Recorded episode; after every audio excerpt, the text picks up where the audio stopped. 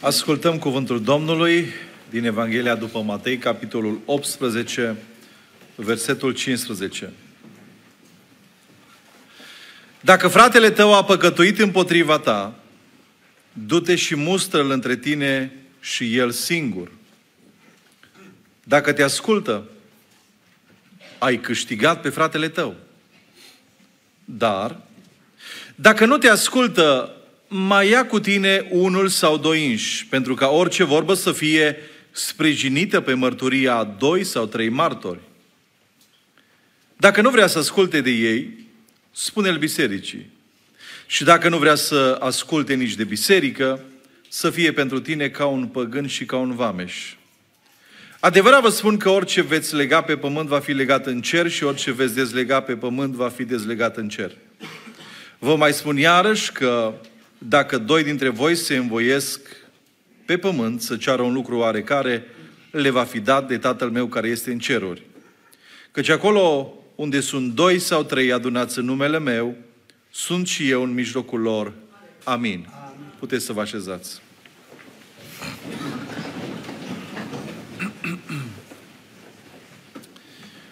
În capitolul 18, din care am citit în această seară o secvență, Domnul Iisus Hristos tratează în mod special relația dintre frați. Iar ca relația între frați să fie una frumoasă în Domnul, după voia Domnului,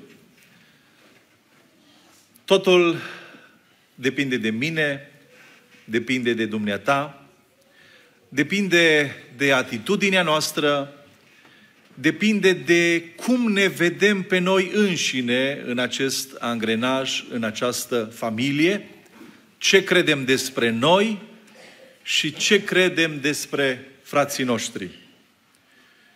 Adevărat vă spun că dacă nu vă veți întoarce, versetul 3, la Dumnezeu și nu vă veți face ca niște copilași. Cu niciun chip nu veți intra în împărăția cerilor. De aceea, se va smeri că acest copilaș va fi cel mai mare în împărăția cerurilor. Cine se smerește, cine are această calitate a umilinței, a smereniei, va putea gestiona foarte frumos relația cu ceilalți.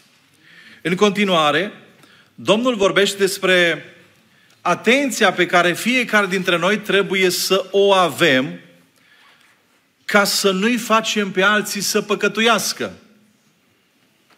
Versetul 7. Vai de lume din pricina prilejurilor de păcătuire. Fiindcă nu se poate să nu vină prilejul de păcătuire, dar vai de omul acela prin care vine. Da, mântuirea este personală, eu și Domnul. Dar eu trebuie să fiu atent la fratele meu, trebuie să fiu atent la sora mea, ei trebuie să mă susțină și acum nu vorbesc de calitatea de slujitor, vorbesc în calitatea de frate. Noi, unii față de ceilalți. Continuă cuvântul și vorbește despre aducerea înapoi a oilor rătăcite. Și dacă îi se întâmplă să o găsească, adevărat vă spun că are mai multă bucurie de ea decât de cele 99 care nu se rătăciseră. Tot așa, nu este voia Tatălui vostru, celui din cerul, să piară unul măcar din acești micuți. Și dacă voia Tatălui este ca niciunul să nu piară, îndelenicirea noastră trebuie să aibă și această uh, direcție, această caracteristică și să ne dorim ca cei care s-au pierdut să fie reintegrați. Textul pe care l-am uh, uh citit, de la versetul 15 la versetul 20, vorbește în special despre uh, reconciliere, vorbește despre disciplinare și despre asta o să vorbesc în această seară.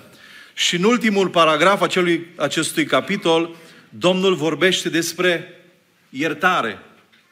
Doamne, a zis Petru, de câte ori să iert pe fratele meu când va păcătui împotriva mea până la șapte ori? Iisus i-a zis, eu nu zic până la șapte ori, ci până la șaptezeci de ori. Câte? Șapte. Dragii mei, textul pe care l-am citit aduce lumină clară. Cuvântul lui Dumnezeu este soluția pentru această problemă, dar uneori, din comoditate, din jenă, uneori, datorită uh, felului de a fi a omului postmodern, parcă suntem prea puțin interesați de cel care a căzut, a greșit. Mesajul l-am intitulat Salvarea celui vinovat. În primul rând, salvarea celui vinovat este o prioritate. Dacă fratele tău, versetul 15, a păcătuit împotriva ta, du-te și mustră-l între tine și el singur. Și altă traducere spune, dovedește-i vinovăția între tine și el singur. Dacă te ascultă, de ce salvarea celui vinovat e o prioritate? Dacă te ascultă, ai câștigat pe fratele tău. Domnul ne învață că reabilitarea celui căzut este mai importantă decât condamnarea lui. Mustră-l între tine și el singur. Adică nu trâmbița, nu spune altora că ți-a greșit sau a greșit comunității. Scopul nu este să-l faci de rușine. Mustrarea în acest cadru, tu și el, îi dovedește dragostea care o porți și vrei ca să fie ridicat, să fie uh, reabilitat. 2 Corinteni, capitolul 2,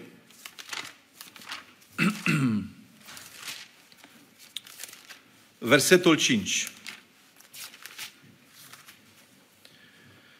Dacă a fost cineva o pricină de întristare, nu m-a întristat numai pe mine, ci pe voi toți, cel puțin în parte, ca să nu spun prea mult. Este destul pentru omul acesta pedeapsa care i-a fost dată de cei mai mulți. Așa că acum este mai bine să-l iertați și să-l mângâiați ca să nu fie doborât de prea multă mâhnire. Știți că, virgulă, cazul acesta nu a fost unul ușor? Nu a fost vorba de lucruri mărunte.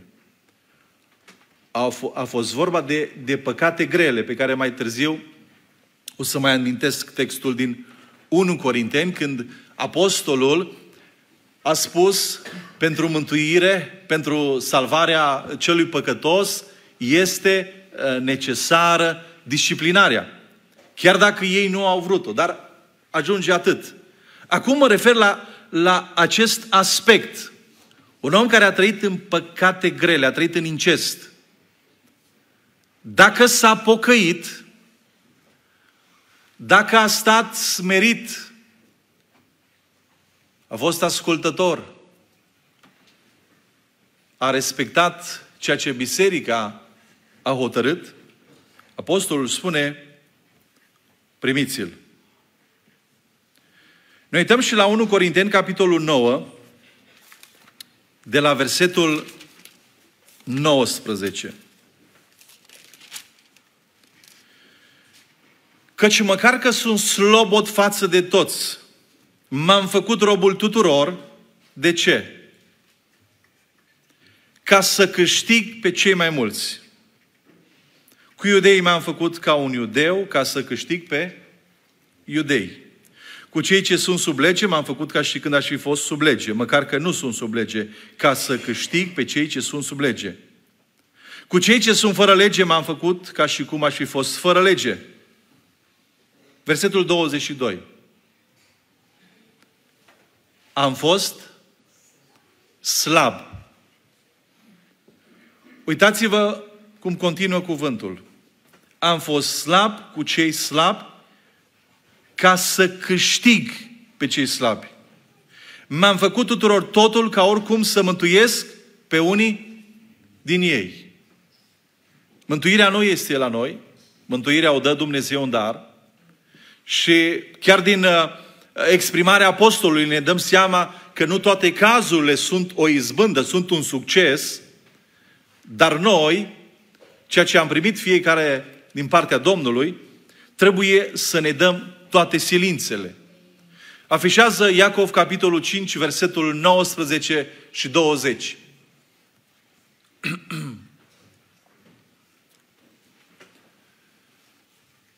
Iacov 5 cu 19. Fraților, dacă s-a rătăcit vreunul, de unde? Dacă s-a rătăcit, pace bună, la revedere, cântăm, aducem popa și am terminat. Fraților, dacă s-a rătăcit vreunul dintre voi de la adevăr și îl întoarce, un altul. Pentru că slujba aceasta, și o să fie o concluzie, slujba aceasta este a noastră a fiecăruia. Mai departe. Să știți că cine întoarce pe un păcătos de la rătăcirea căii lui, va mântui un suflet de la moarte și va acoperi o sumedenie de păcate. Salvarea celui vinovat este o prioritate. Dacă fratele tău a păcătuit împotriva ta, du-te și mustă-l între tine și el. Facem așa? Domnul să ne ajute să fim responsabili, plini de dragoste, de empatie, nu acoperim păcatul, când discutăm, ne expunem, dar facem lucrarea asta de dragul Domnului. Cel mai ușor e să stai pe margine, să spui, e treaba slujitorului, e treaba lui cutare. Uitați-vă la formularea din acest cuvânt. Domnul nu vorbește aici despre slujitori. Domnul vorbește despre frați. Domnul vorbește despre comunitate. Și Domnul să ne ajute să veghem unii asupra altora. Continuă cuvântul. Dar dacă nu te ascultă, sunt două posibilități, nu așa? Fratele a căzut deodată într-o greșeală. Nu și-a dat seama. Când uh, i-a expus problema într-un mod tainic, într-o discuție privată, și-a dat seama că a greșit și a spus, frate, îți mulțumesc că mi-ai spus. Au trecut atâția pe lângă mine și nu mi-au spus că sacoul meu alb e pătat. Înseamnă că mă iubești. Îl curățăm repede și problema e rezolvată. Dar s-ar putea ca cel vinovat să spună nu, nu sunt vinovat. Ce facem atunci? Noi am încercat. Frate, eu am încercat, m-am expus, am fost sincer, am discutat. Acum, poate dacă trec pe lângă el, nu știu cum o să mă privească, uh, cum o să mă salute. M-am expus pe mine și casa mea. Am ascultat de cuvântul Domnului. Al doilea gând l-am intitulat așa. Salvarea celui vinovat necesită înțelepciune, timp și tact. Dacă ai acționat corect la primul pas și totuși nu există semne de îndreptare. Trebuie să ai răbdare, trebuie să mai aloci timp. Ce facem noi și de sărbători? Orice. Putem să dăruim, putem să scoatem bani din buzunar, dar timp ne ceri? Timp nu avem. Dar dacă suntem mai Domnului, dacă ne pasă dacă ne doare, trebuie să ne facem timp. Să alucăm timp, să mai abordăm un frate, poate încă unul.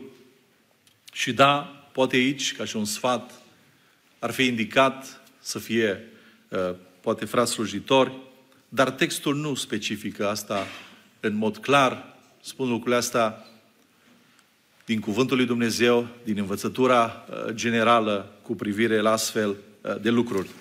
Uitați-vă ce spune Apostolul la 2 Corinteni, capitolul 13, primul verset.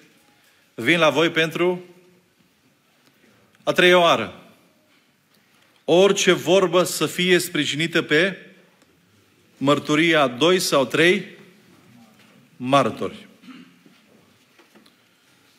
Martorii ar putea fi oameni cu autoritate pentru cel vinovat, adică acceptați de el. Dar atenție, să fie oameni maturi, să fie oameni spirituali. Ce i-ar folosi celui vinovat dacă primul fratele se străduiește din dragoste, nu cu alte intenții, să-l ajute, să-l ridice? Și martorii spun, lasă-o frate, nu au greșit atât de tare. Noi trebuie să fim atenți la mărturia pe care o avem, la mărturia pe care o are biserica. Vorbim foarte mult despre David. Dumnezeu l-a iertat pe David, nu așa? Păcat greu. Dar a spus Domnul, dar pentru că ai făcut pe vrăjmaș să hulească.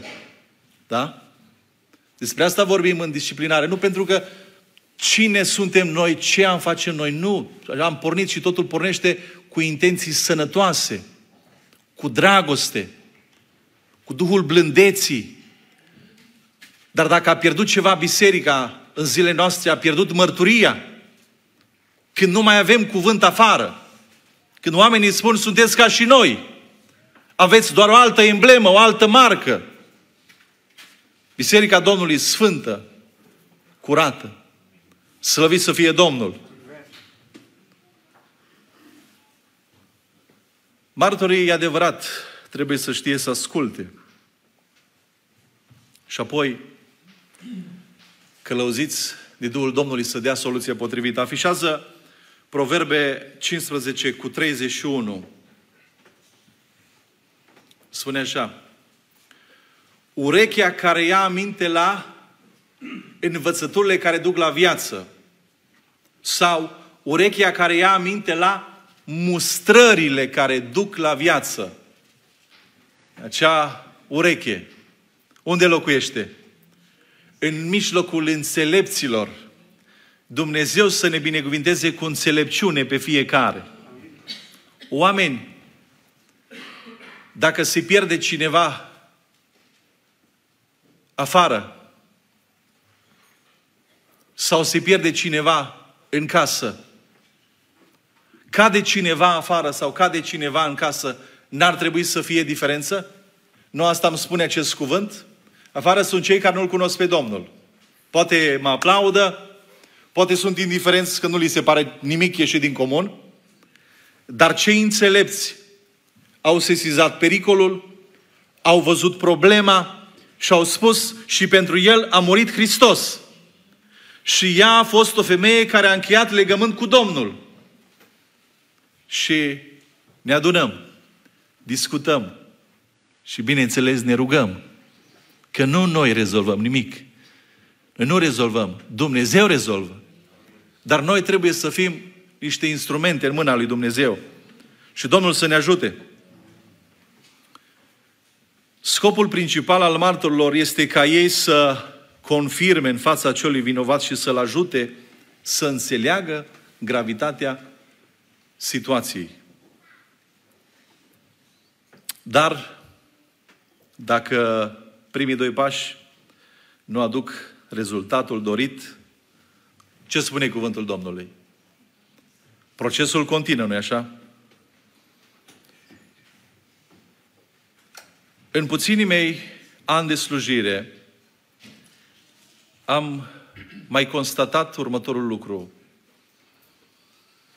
Unii, și nu vorbim de un frate care vede vinovăția altui frate și îl spune bisericii. Nu, nu despre asta e vorba. Direct el, cel vinovat, cumva se duce direct în fața bisericii.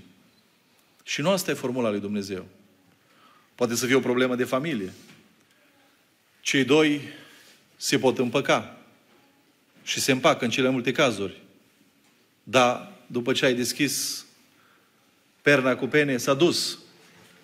Și vor crește și pruncii aceia și de aceea este nevoie de înțelepciune din partea tuturor. Și Dumnezeu să o dea.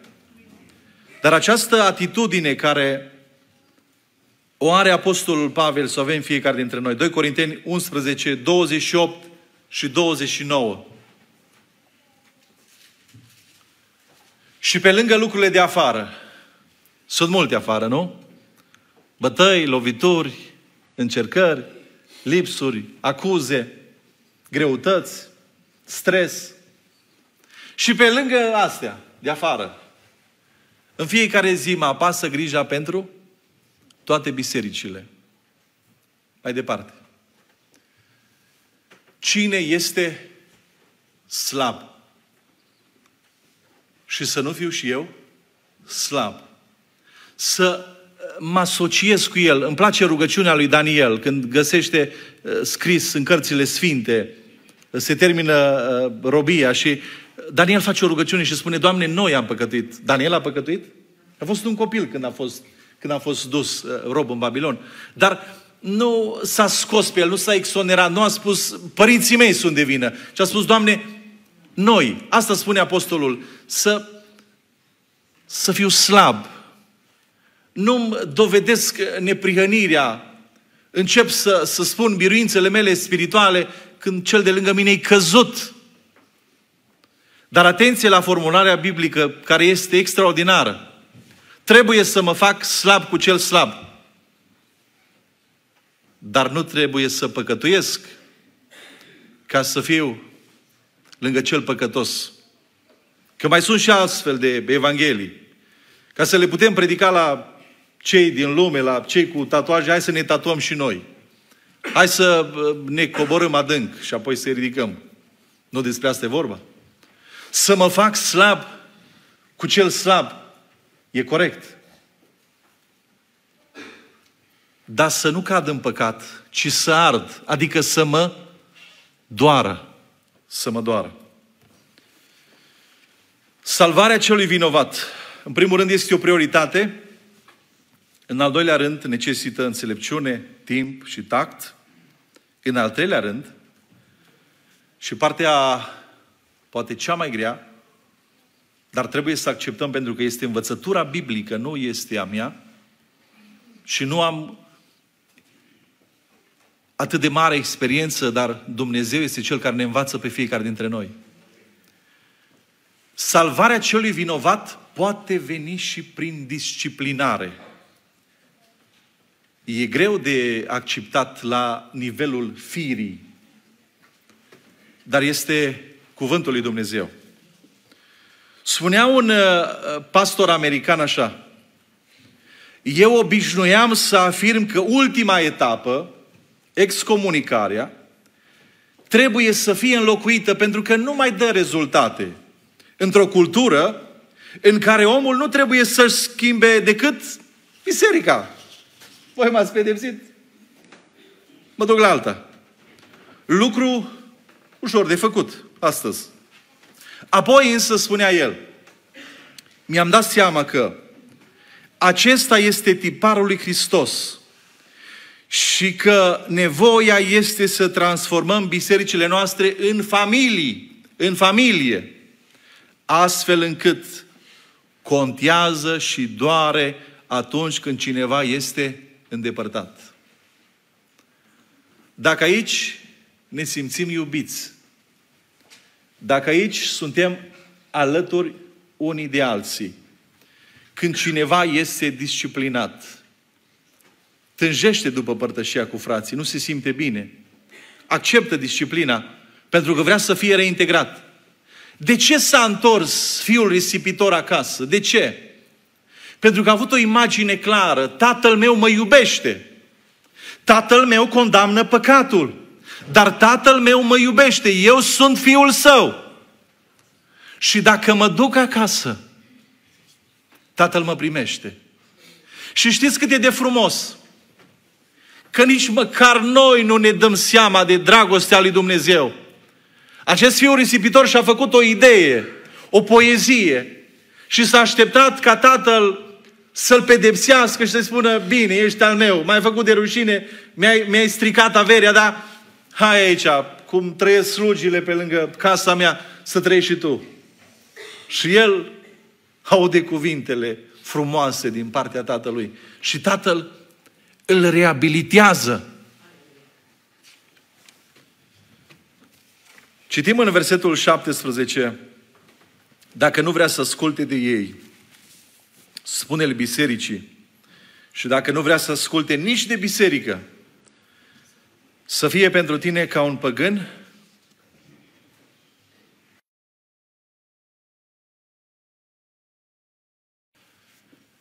Frați și surori, îmi spune Domnul însuși că disciplinarea trebuie să aibă loc întotdeauna în trupul local al bisericii și nu trebuie să fie amestec de afară. Cum bine spunea apostolul 1 Corinteni, capitolul 6, primele două versete. 1 Corinteni 6 cu 1. Cum?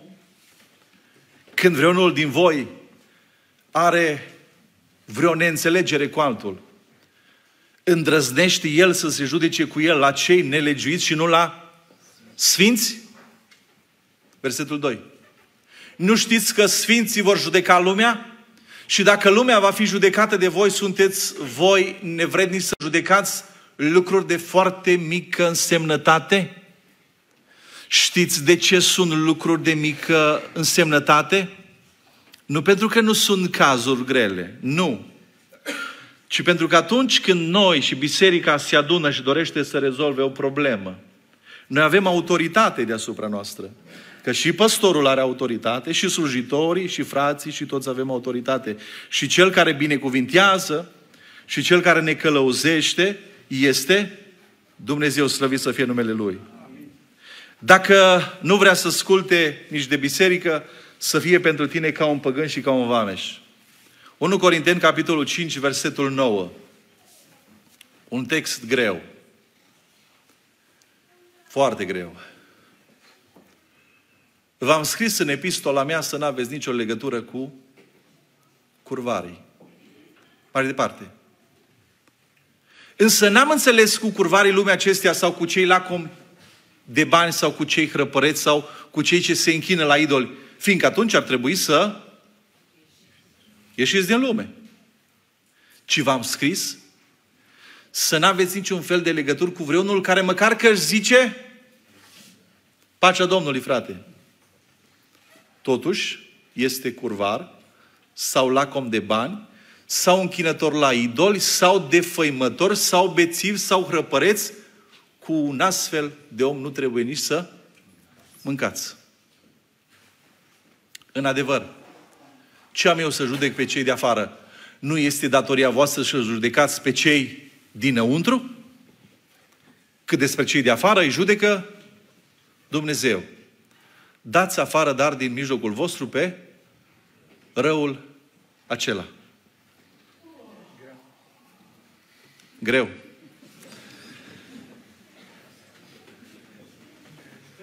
Și subiectul dar să-l asculți, dar să-l pui în practică. Domnul să te binecuvinteze. Continuăm citirea de la versetul, recitirea de la versetul 18. Adevărat vă spun că orice veți lega pe pământ va fi legat în cer. Și orice veți dezlega pe pământ va fi dezlegat în cer. Și mai găsim asta și în Matei 16, și cu aceste cuvinte neinteresate pentru unii, cu aceste cuvinte, unii și-au făcut chiar o teologie și spun că la ei este autoritatea. Dar știți cum trebuie să vedem aceste versete? În lumina Scripturilor. în învățătura generală a Scripturilor. Nu acțiunile noastre vor determina deciziile care vor fi luate în ceruri.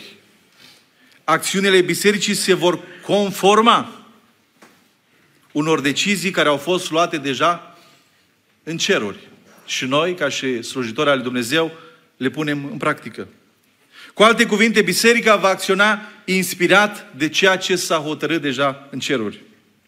Dumnezeu se află în spatele deciziilor comunității cu privire la iertarea sau condamnarea membrilor rătăciți.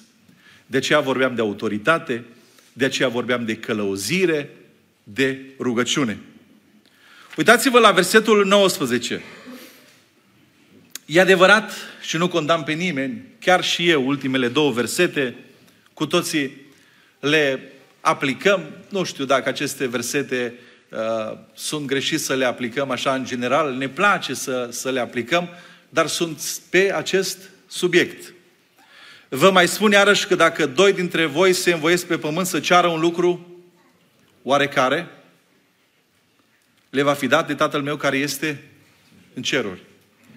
Și acest lucru oarecare face referire la ceea ce se spune în versetul 16, dar dacă nu te ascultă, mai ia cu tine unul sau doi inși, pentru ca orice vorbă. Aici, frați și surori, nu este vorba de, de rugăciune în general, ci de o rugăciune specifică pentru înțelepciune și pentru călăuzire, pentru luarea deciziei cele mai corecte, cele mai înțelepte în vederea ridicării. Și bineînțeles, așa cum v-am spus și exemplu cu, cu David, în vederea mărturiei sănătoase pe care uh, biserica trebuie să o aibă. Căci acolo unde sunt doi sau trei adunați în numele meu, sunt și eu în mijlocul lor. Dacă Domnul spunem noi și așa este, este în mijlocul nostru când ne adunăm să ne rugăm, să ne închinăm. Domnul nu va fi într-o astfel de cauză, într-o astfel de situație? Cuvântul la acea situație se referă în mod specific și da, putem aplica și în general că Domnul e bun cu noi. Noi ne adunăm în numele Lui. Vrem să oferim soluția Lui. Soluțiile noastre ce sunt? Ce putem noi să spunem? Ceva de la noi, ceva ce iese din, din noi, nici vorbă. Noi putem să transmitem ceea ce am primit de la El și cuvintele Lui și soluția Lui este desăvârșită. Slăvit să fie Domnul! Mai citesc un exemplu concret pe această tema disciplinării, pentru că uh, am, recitit, am, am citit uh, în introducere la primul punct, de fapt am citit uh, soluția după timpul de pocăință, dar acum vreau să citesc și cazul. Deși este greu, este scris aici. 1 Corinteni, capitolul 5, primul verset. Din toate părțile se spune că între voi, le spunea Pavel corintenilor, este curvie. Și încă o curvie de aceea care nici chiar la păgâni nu se pomenește, până acolo că unul din voi trăiește cu nevasta tatălui său. Și voi v-ați fălit. Voi poate v-ați uitat la individ, v-ați uitat la persoană, v-ați uitat poate la funcția lui, v-ați uitat la influența lui. N-ați avut nicio treabă. Și nu v-ați mâhnit mai degrabă. Pentru că cel ce a săvârșit fapta aceasta să fi fost dat afară din mijlocul vostru.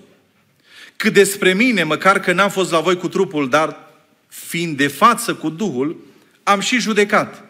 Ca și când aș fi fost de față pe cel ce a făcut o astfel de faptă. În numele Domnului Isus, voi și Duhul meu, fiind adunați la oaltă prin puterea Domnului nostru Isus, am hotărât ca un astfel de om să fie dat pe mâna satanei pentru nimicirea cărnii, ca Duhul lui să fie mântuit în ziua Domnului Isus. Îl putem acuza pe Apostolul Pavel că a fost un fanatic?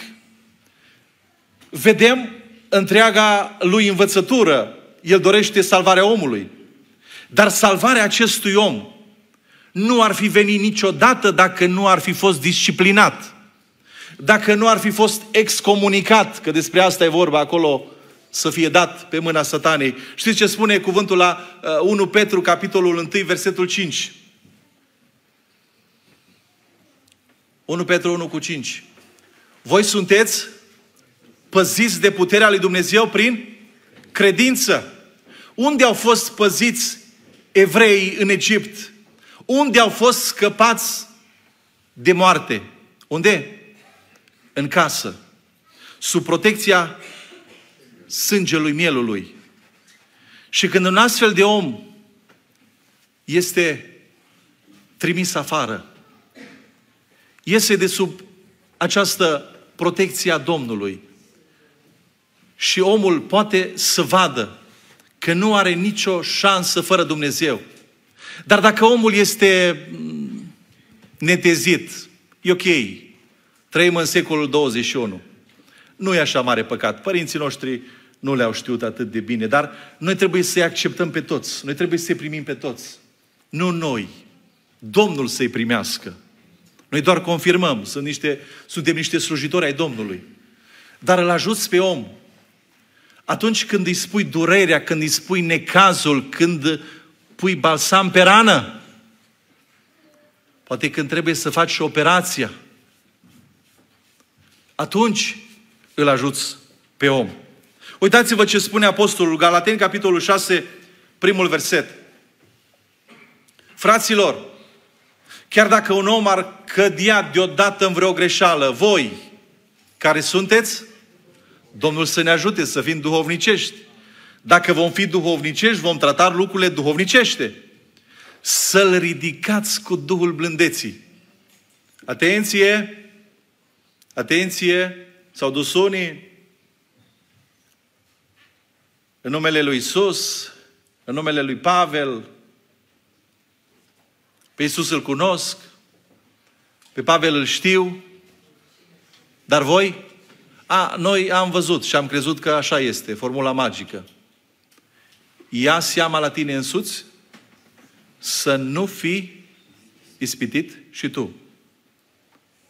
Dorești salvarea, dorești reabilitarea, dar sunt momente în care trebuie să pui gard, să spăzești inima, să spăzești ochii, să spăzești mintea și să nu te hazardezi că te duci tu cu sabia în mână, mare voievod, să ceri binecuvântarea, protecția Domnului și frați și surori.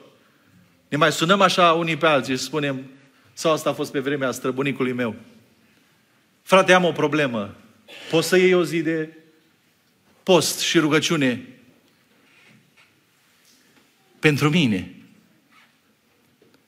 Și fratele să spună cu mare drag că e vară și mă duc la seceră, că iarnă sau sărbătorile de iarnă și masa e plină. Dar dacă casa fratelui meu arde acum, eu ce să spun, frate, mâine? Poi mâine, peste o lună? Cum vreți dumneavoastră să vă faceți câteodată după ce ați plătit o, o, o viață întreagă? Vreți o consultație și apare locul când sunteți sănătoși. Dar din punct de vedere spiritual lucrurile nu se rezolvă de la sine. Să nu creadă nimeni că dacă pune covorul peste mizerie, lucrurile sunt rezolvate. Nimeni să nu creadă. Concluzii, trei concluzii simple și am încheiat. Frați și surori, să înțelegem că fiecare credincios este responsabil înaintea lui Dumnezeu pentru menținerea purității turmei, pentru reconciliere și restaurarea fraților care cad în păcat. Fiecare la locul lui, fiecare este responsabil. Apoi, dacă trebuie folosită și disciplina pentru păstrarea mărturiei, să o folosim. Și ultimul lucru, să nu ne grăbim în procesul mustrării, a dovedirii. Să rămânem la forma biblică care îl protejează pe cel căzut, dar îl condamnă pe cel șmecher. Să fim atenți și Domnul să ne ajute. Amin. Vă invit să vă ridicați.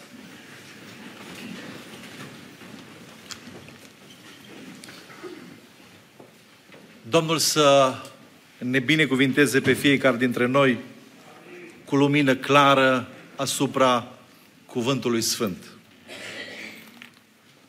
Iar dacă lucruri, să fim în stare să ne punem în slujbă pentru ridicare. Și dacă trebuie,